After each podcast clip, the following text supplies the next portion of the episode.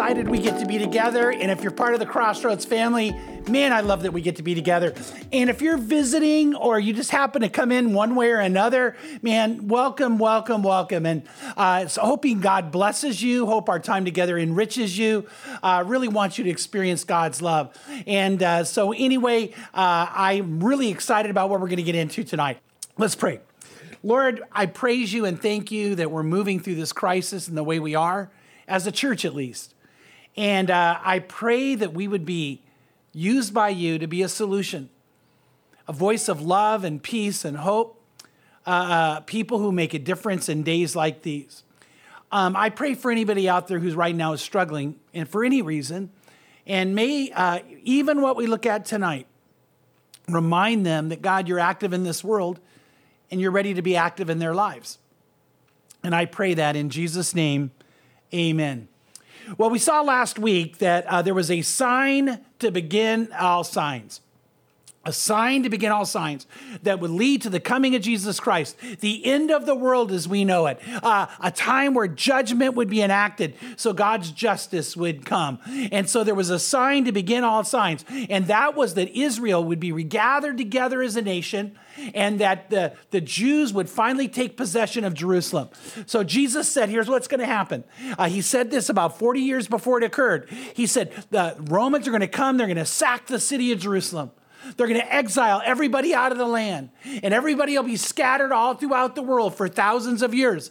And then God's hand is going to move, and there'll be a regathering of the Jewish people on their land. And then they will actually take possession again of the city of Jerusalem. Now, the time of the scattering was called the time of the Gentiles. And that meant a time when non-Jewish people, Gentiles, were those who owned Israel and specifically Jerusalem and Temple Mount. Then God said, when the time of the Gentiles ends, you will know that because Jerusalem will be back in the hands of the Jews. In 1948, they became a nation. In 1967, June of 1967, they took back the city of Jerusalem. And that began the countdown. It began the countdown till the coming of the Lord. By the way, Jesus said when that happens, that the generation who sees this occur, the sign to begin all signs, the generation that sees this occur will not pass away till all the other signs are fulfilled. And so what I want you to know is that we showed you last week, you can go hear the message, a generation is 100 years. And so before 2067, the Lord said all the signs will be fulfilled. And we don't know the day or hour because it doesn't have to go all the way till 2067. But we know it's in a time period. We know the season we're in. The Bible even says, you know the epoch you live in. And so we're all doing that. We're seeing it, we're watching, but also something else, especially if you're brand new, listen, science affirms and confirms what the Bible is saying. Let me give you an example of that.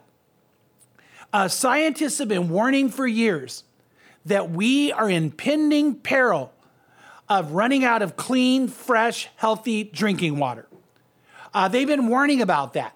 And they actually have a countdown clock till the time that we're out of clean, fresh drinking water. Just like there's the doomsday clock that's set at 100 seconds to midnight because we're so close.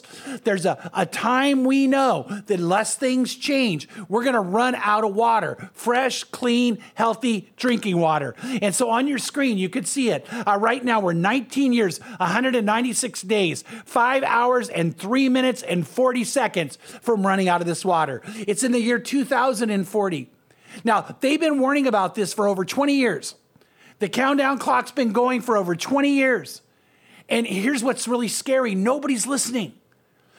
Just like the Center for Disease Control and the World Health Organization warned that diseases were coming our way that would put the world in turmoil and cause the death of many. And by the way, this particular virus, the coronavirus, is bad, but not near as bad as the one that's going to come. We'll talk again and more about that in just a few minutes.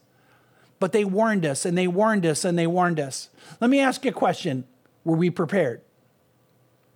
Right now, there's all these people out there saying, why weren't we prepared? Why didn't we get ready? Why didn't we have more ventilators? Why didn't we have more masks? You know why? Nobody was listening. Nobody believed it, even though the science said it was going to happen. This is the same with the drinking water. No one's doing anything about it.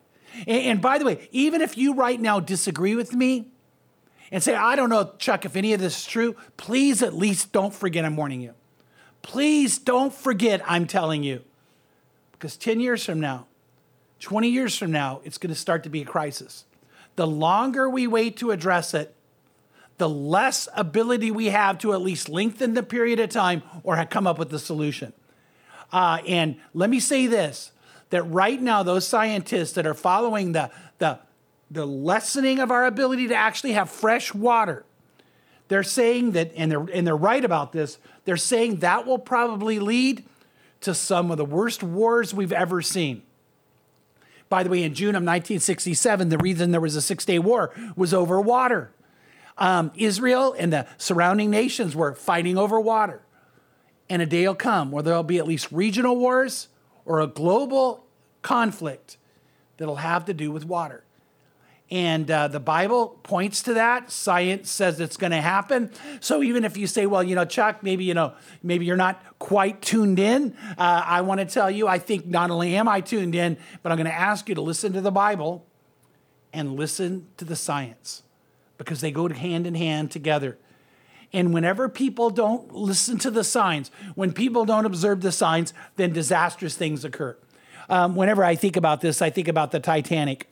The Titanic was on what would be its last voyage.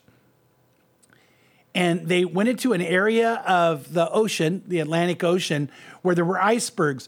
And there was a radio message sent by the SS California that was very, very close to the Titanic. And they said, I say, old man, we're surrounded by icebergs. And the Titanic radioed back, quote, shut up, we're busy. It would be a very few minutes, a short time later, bam, they would hit. The impact would happen. Then they radioed out a distress call. The SS California was only 9 miles away. They were close enough and big enough they could have rescued every single person on the ship. But they had given warning. And what happens? The Titanic now is radioing for help. They're sending off flares, begging for someone to come save them. And Officer Herbert Storr of the SS California saw the flares.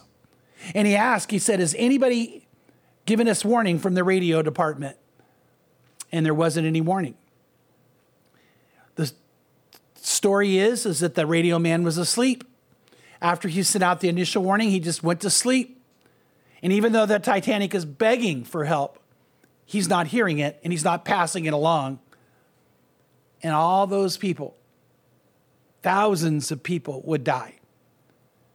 By the way, I want you to know that while the California could have saved them, lots of people could have saved themselves. That night, many people chose not to be saved. One man was asked to get into the lifeboat, and he said, I'll take my chances. Others were having snowball fights on the deck from the ice that had fallen off. Some took chunks of ice back around to show people about it. By the way, the gambling went on. The dancing went on. The eating and drinking went on. And when the first lifeboats left, there were as few as 8 people on them. One guy said, can I take my dog? And they said, you might as well. Men, women, children died. And they had warning. They had warning. I'm telling you, God is sending the warning. The warning signals have shot off. The time is being counted down. You and I need to realize that. And we need to be ready now, even though it may not happen for a while. But we've got the warning, and they're right before our eyes. Jesus warned this was going to happen in the last days. In Matthew 24, verse 37, it says, for the coming of the Son of Man will just be just like in the days of Noah. Did you catch that? Just like in the days of Noah. For in those days before the flood, they were eating and drinking and marrying and giving in marriage until the day that Noah entered the ark. Look at verse 39. Look at that in verse 39. And they did not, do you see the word? Understand. They did not understand until the flood came and took them all away. And it says, so will the coming of the Son of Man be. Jesus said, that's what's going to happen when I come back, that people just aren't going to understand. They're not going to be aware. They're not going to get it. And you guys, I'm trying to make sure that's not you. It says in verse 40, then there will be two men in the field, one will be taken and one will be left. That's the rapture. Two women will be grinded at the mill, one will be taken and one will be left. I do not want you to be the left behind. I don't want you to be the one who's not ready. So we're going to go on, but I want to ask this question. It's the most important question I can ask you. Are you right now ready for the second coming of Jesus Christ? Are you right now living in relationship with him? Are you right now someone who genuinely has committed your life to Christ? And oh, I want that for you. See, Jesus loves you. Jesus wants to be with you and guide you right now in your life. He also wants to prepare you for challenges that'll come and for the great challenge that's coming. And you know what? When you live your life with him, you don't need to be afraid because he's going to show you life and love and joy and peace no matter what happens in the world around you. Right now, if you're not in a relationship with him or you need to recommit your life to him, at the very end, I'm going to lead a prayer. And I'm going to ask you to pray with me. I'm going to ask you to say yes to Jesus. But if you know right now you're ready to say yes, I want you to do this. I want you to text AMEN to 69922. Text AMEN to 69922. And that way we're going to know you mean this. And that word AMEN means the truth. I really want to be Jesus's. I really want to be real. I really want to be ready. So text that in right now. And at the end, we'll pray that prayer together. But when you text in, we want to know who you are. And we want to share things with you to make your life better. And so right now, you could do it as alone, do it as a couple, do it as a family. Right now. Maybe even text a friend and say, I'm getting ready to commit my life to Christ. But just like the Titanic, everyone could have been saved. Right now, there's a danger that the church is asleep. I want to say that. When all of this hit, I can't believe how many churches weren't ready for its coming. And I'm talking about the current things we're seeing on the news today, because the Bible said it would happen. And you know what? The church right now, Christians right now, you cannot afford to be asleep. Yet there's a danger that the church itself is asleep and not ready. In Revelation 3:2-3, it says this, wake up and strengthen the things that remain, which were about to die. For I have not found your deeds completed in the sight of my God. These are the words of Jesus to a church. He said, you guys aren't doing anything. Boy, don't let that be true of any of our churches. Don't let that be true at Crossroads. In verse 3, he says, so remember what you have received and heard and keep it and repent. Therefore, if you do not wake up, I will come like a thief, and you will not know at what hour I will come upon you. I got a question not too long ago. Is it true that there'll be Christians left behind? And the answer is yes. That verse is the one you look at. He said, I want you to know that even if you're a church and even if you have the name Christian, Jesus said, if you're not watching and you're not ready, I'm going to come like a thief and I'll be gone and you'll be left behind. Now, I believe you'll still be saved, but you'll be left behind. And why? Why not be ready? Why not be really, truly taking to heart to live faithfully for the Lord? So there's a danger that you know what's going to happen, that the end is going to come, and people didn't take that seriously till it's too late. So there's a balanced view, by the way, of the thief in the night. Now I'm going to keep telling you this over and over because I want to remind you of it. I want you to know it like that. And there's a balanced view of what it means that Jesus is coming like a thief in the night. Number one, the view is we need to be ready. Not that we're going to be caught off guard, it's we're going to be ready. And number two, we got to be aware and awake. So that's what we're talking about. The thief in the night is not about you won't know. It's about you're going to have an idea that something's coming and you need to be ready for it. In Revelation 16:15, it says this, Jesus said, behold, I am coming like a thief. Blessed is the one who stays awake, keeps his clothes, so that he will not walk about naked, and men will not see his shame. He said, I want you to be ready. I want you to be ready. And, a while back, Pam and I were in an area where there were fires that could have come and got us. And I don't know if you did this in a moment like this, but we had our clothes ready, because we didn't want to get caught off guard and have to run outside not clothed and not with everything ready and not leaving behind things that were precious. we knew something could come. Right now, something's coming, and you need to be ready. The word awake, by the way, is a Greek word that means keep awake, to watch, to be vigilant.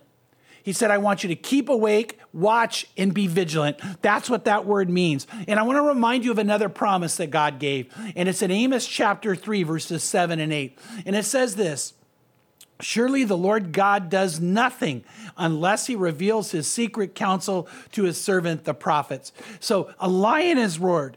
Who will not fear? The Lord God has spoken. Who can but prophesy? By the way, let me say this. God has spoken, and I am constantly, the word prophesy means proclaim or preach.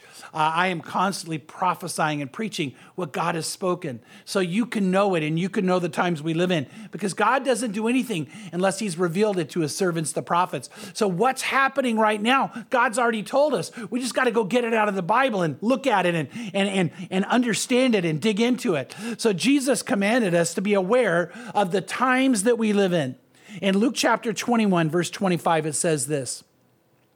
This time about our day and time.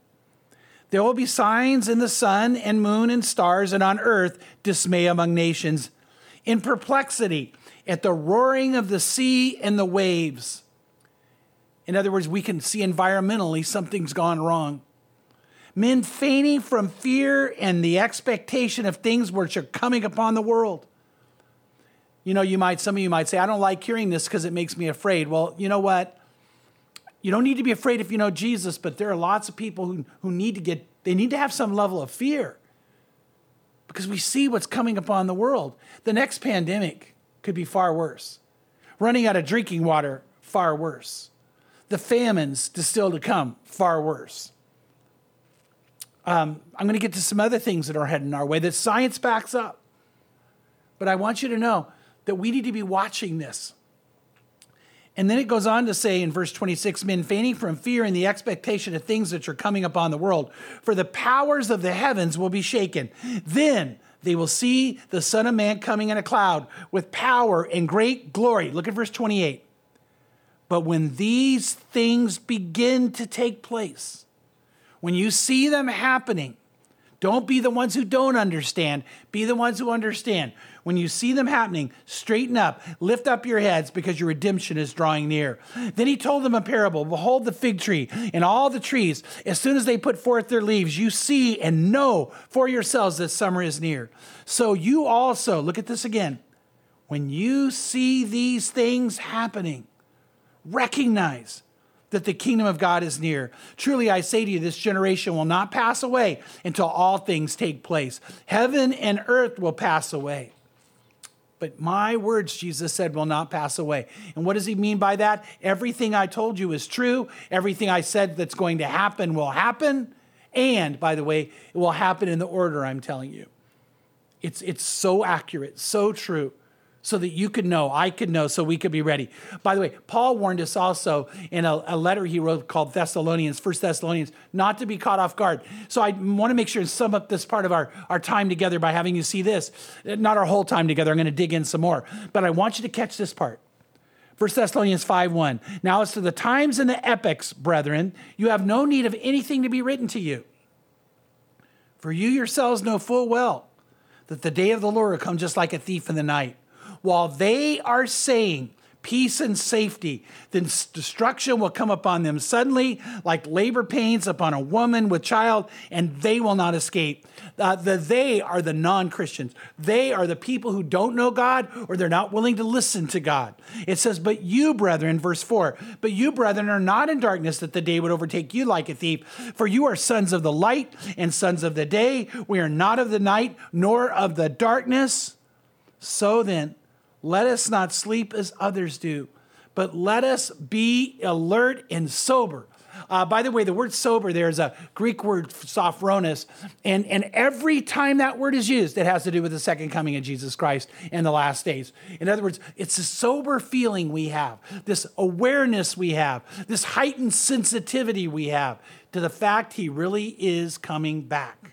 Man, I get so excited about that. I'm not excited about all the things that will happen before he comes back, although I'm excited to see how God uses them. I'm excited to see how we get to be a part of it.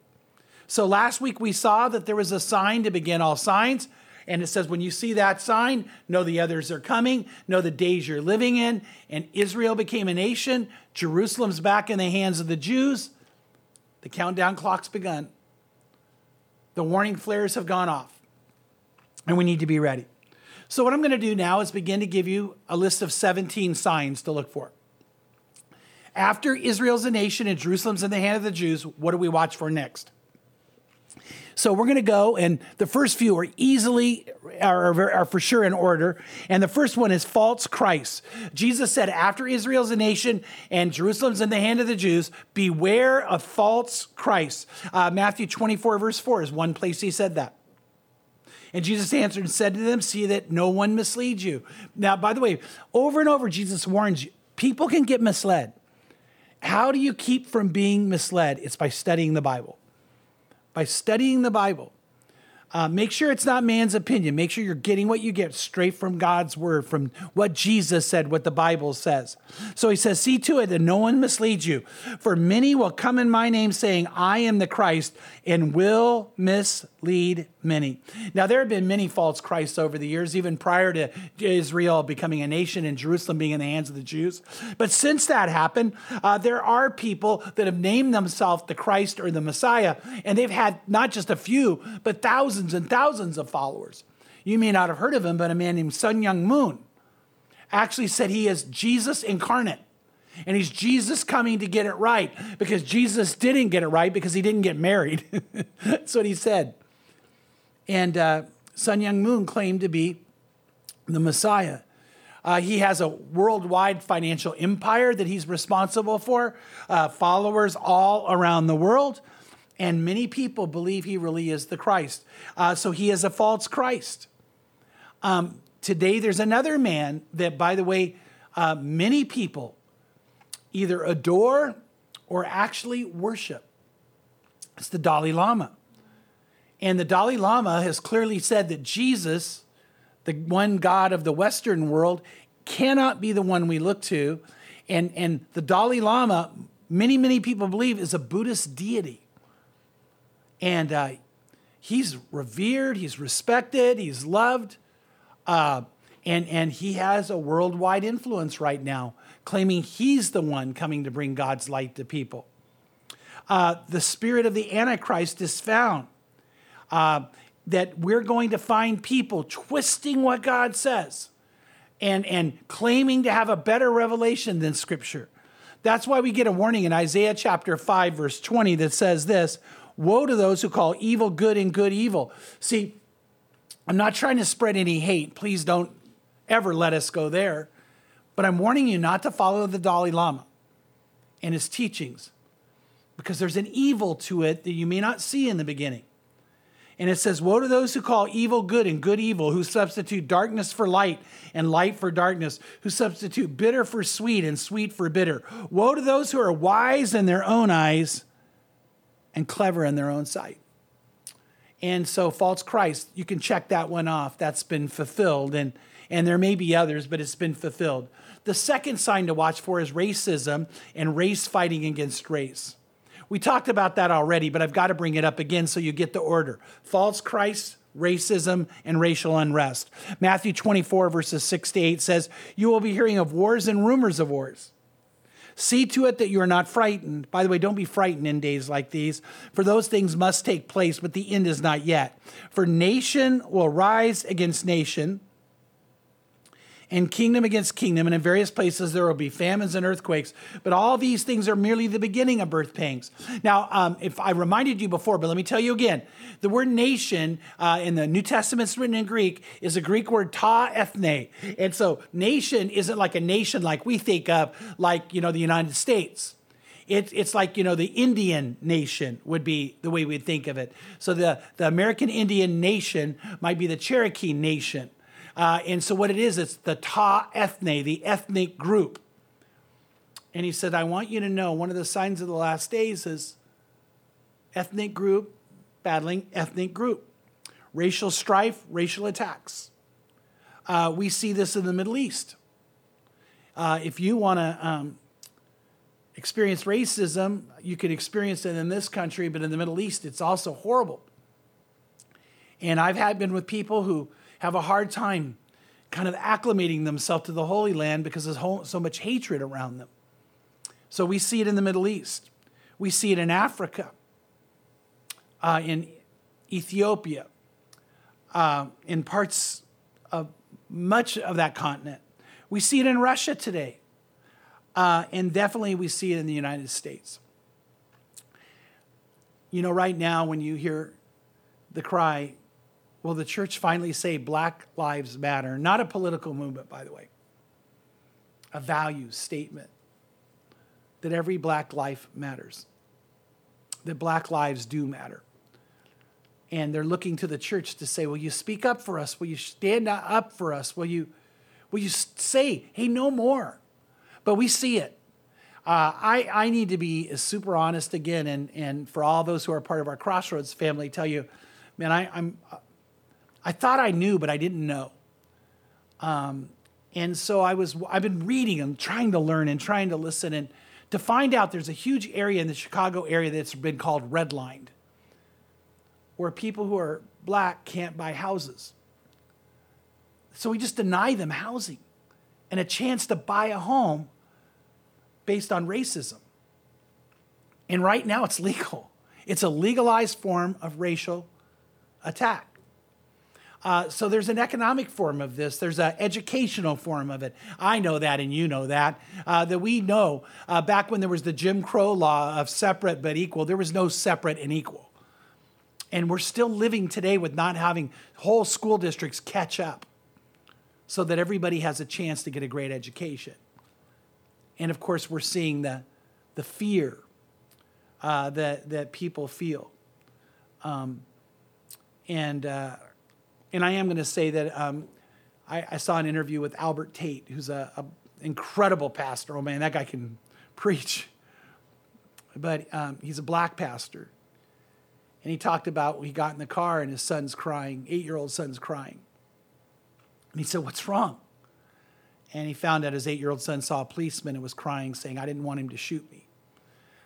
Again, I know, and I'm going to say this, you know, I know so many policemen who would never be that way.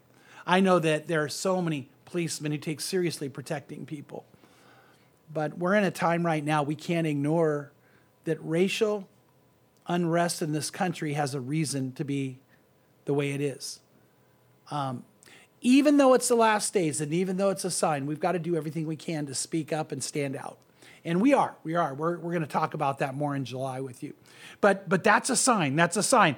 And so when that happened, when I saw the coronavirus taking hold, when I saw the violence in the street, when I saw the peaceful protests, I saw this is a sign that Jesus is coming back. And it's not just in this country. It's other racial groups that colliding together. And the hatred's growing. So that's the second sign. So false Christ, racism. The third sign, wars and rumors of wars. The Bible actually says, you know that we're close to the coming of Jesus when peace has been taken from the earth. Matthew 24, verses 6-8, again, it says, you will be hearing of wars and rumors of wars. See to it that you're not frightened, for these things must take place. But that is not yet the end. For nation will rise against nation and kingdom against kingdom. And in various places there will be famines and earthquakes. But all these are the beginning of the birth pangs. So right now we see kingdom against kingdom. That's the idea of government against government, power against power. And we're seeing that happen all over the world. But maybe the center of the controversy is still the Middle East and what's happening in Israel with the neighbors that are around them. Jews fighting against Palestinians in Israel. Iran crying out for the annihilation of Israel. And so we're seeing that occur today. So Jesus in Revelation chapter 6 gave signs of his coming. And what we have are what are called the four horsemen of the apocalypse. I'm not going to tell you the first one right now for sake of making sure you understand the continuity of the signs. The second one is the horseman of war. It's an archangel who comes and takes peace from the earth because it's a natural consequence to the sin of mankind. And in Revelation 6, verse 3, it says, when he broke the second seal, Jesus broke the second seal, I heard the second living creature saying, come. And another, a red horse, went out, and to him who sat on it, it was granted to take peace from the earth, that men would slay one another, and a great sword was given to him. There has not been any peace on earth since 1948. Not one day. Well, not one day of peace since 1948. In 1948, we founded the United Nations with the intent and purpose to bring peace on earth and to put an end to world hunger and poverty. By the way, it's also the same year that Israel became a nation, so I think that's intriguing. Israel becomes a nation, peace is taken from the earth when man decides they're the ones who will bring peace. And by the way, war has escalated. Violence has occurred at greater and greater rates. Today, 40 nations are currently engaged in armed conflicts. I showed you the map before. I want you to see it again. In every place you look, there's armed conflicts happening. Yesterday in India, 26 of their soldiers were killed by Chinese soldiers, and now we're watching a tension rise there that actually could put India and China into that map. And so right now, the world is this close to just exploding, but the wars are happening all around the world, and we have not known a day of peace since 1948. You might say, well, that's always been true, but that's not really true. There have been periods of peace, times of calm. In 1987, the Pope did everything he could to bring one day of peace. I remember I was so intrigued by that. The Vatican announced that. They gathered together, even the Dalai Lama and others and Mother Teresa. They flew Indian chiefs from the United States to come. And the Pope actually said, pray to whatever God you're calling out to. Let's have one day of peace. And it didn't even last 2 hours. And when he was interviewed, they said to the Pope, do you believe there'll ever be peace on earth again? And he said, no. Peace has been taken from this world. It's a sign of the coming of the Lord. By the way, just like I started with the Titanic, the iceberg's there. Matter of fact, it might be more accurate to say it hit. It's crashed. The ice is falling on the deck. And there's a countdown. And are you ready? And are you where you should be with Jesus? The fourth sign, economic imbalance. It's interesting. It is famine, but it's more than famine. And I shared this one before, but I want you to say false Christ, racism, wars, economic imbalance. You could check off the first three. They are all have been fulfilled. And now in Revelation 6, verse 5, it says this, when the Lamb broke the third seal, I heard the third living creature saying, come. And I looked up and saw a black horse, and its rider was holding a pair of scales in its hands. And I heard a voice from among the four living beings saying, a loaf of wheat bread or 3 loaves of barley will cost a day's pay, and don't waste the olive and the wine. Proverbs 21, verse 17, if you want to jot that down, says that the olive and wine is a sign of luxuries of life. So what this verse is saying is there's going to be economic imbalance. The vast majority of the world is going to struggle with poverty. A few people in the world are going to actually have more than they need, and even to the point of having the luxuries of life all around them. We're seeing that happen today. I already shared with you that right now there are locust swarms that are devastating India, Kenya, and Ethiopia. Worst plague in 20 years, maybe ever right now. Half the world's population, 3 billion people, live on less than $2.50 a day. And right now, bread costs more than that. 1.3 billion people live on less than $1.25 a day. 1 billion children are living in poverty, and 22,000 children die each day due to poverty. That means that every minute, 15 children die from something that could be prevented. And Jesus warned about that. He said, when you see that happening, know that the end is near. Open your eyes, lift up your head. Understand, don't be the ones who don't understand. We are in the season and the signs are all around us. We know the times and we know the epoch. We know what's going on. Matthew 24, verse 7 says, nation will go to war against nation and kingdom against kingdom. There will be famines and earthquakes in many parts of the world. So here's what Jesus said is when you see the famine growing, you see the famine happening, you see the poverty increasing. He goes, this is it. And will it get worse? Yeah, but it's already had enough to be fulfilled. We can check that one off too. So the first four have already happened. The great sign to begin all signs has said, now get ready and start counting down. And the first four have happened. And so right now we're in the midst of number five. The first four have already happened in our immediate past. Our present is the fifth sign, which is diseases and global pandemics. This is the one we're in the midst of. By the way, a year ago, I didn't say that.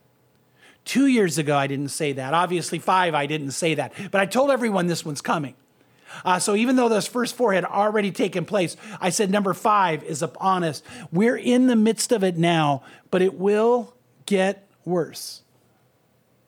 Revelation chapter 6, verse 7 says, when the Lamb, which is Jesus, broke the fourth seal, I heard the fourth living creature saying, come.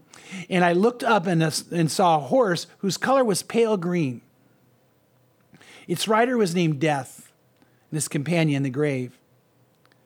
These two were given authority over 1/4 of the earth, 25% of the earth, to kill with sword and famine and disease and wild animals.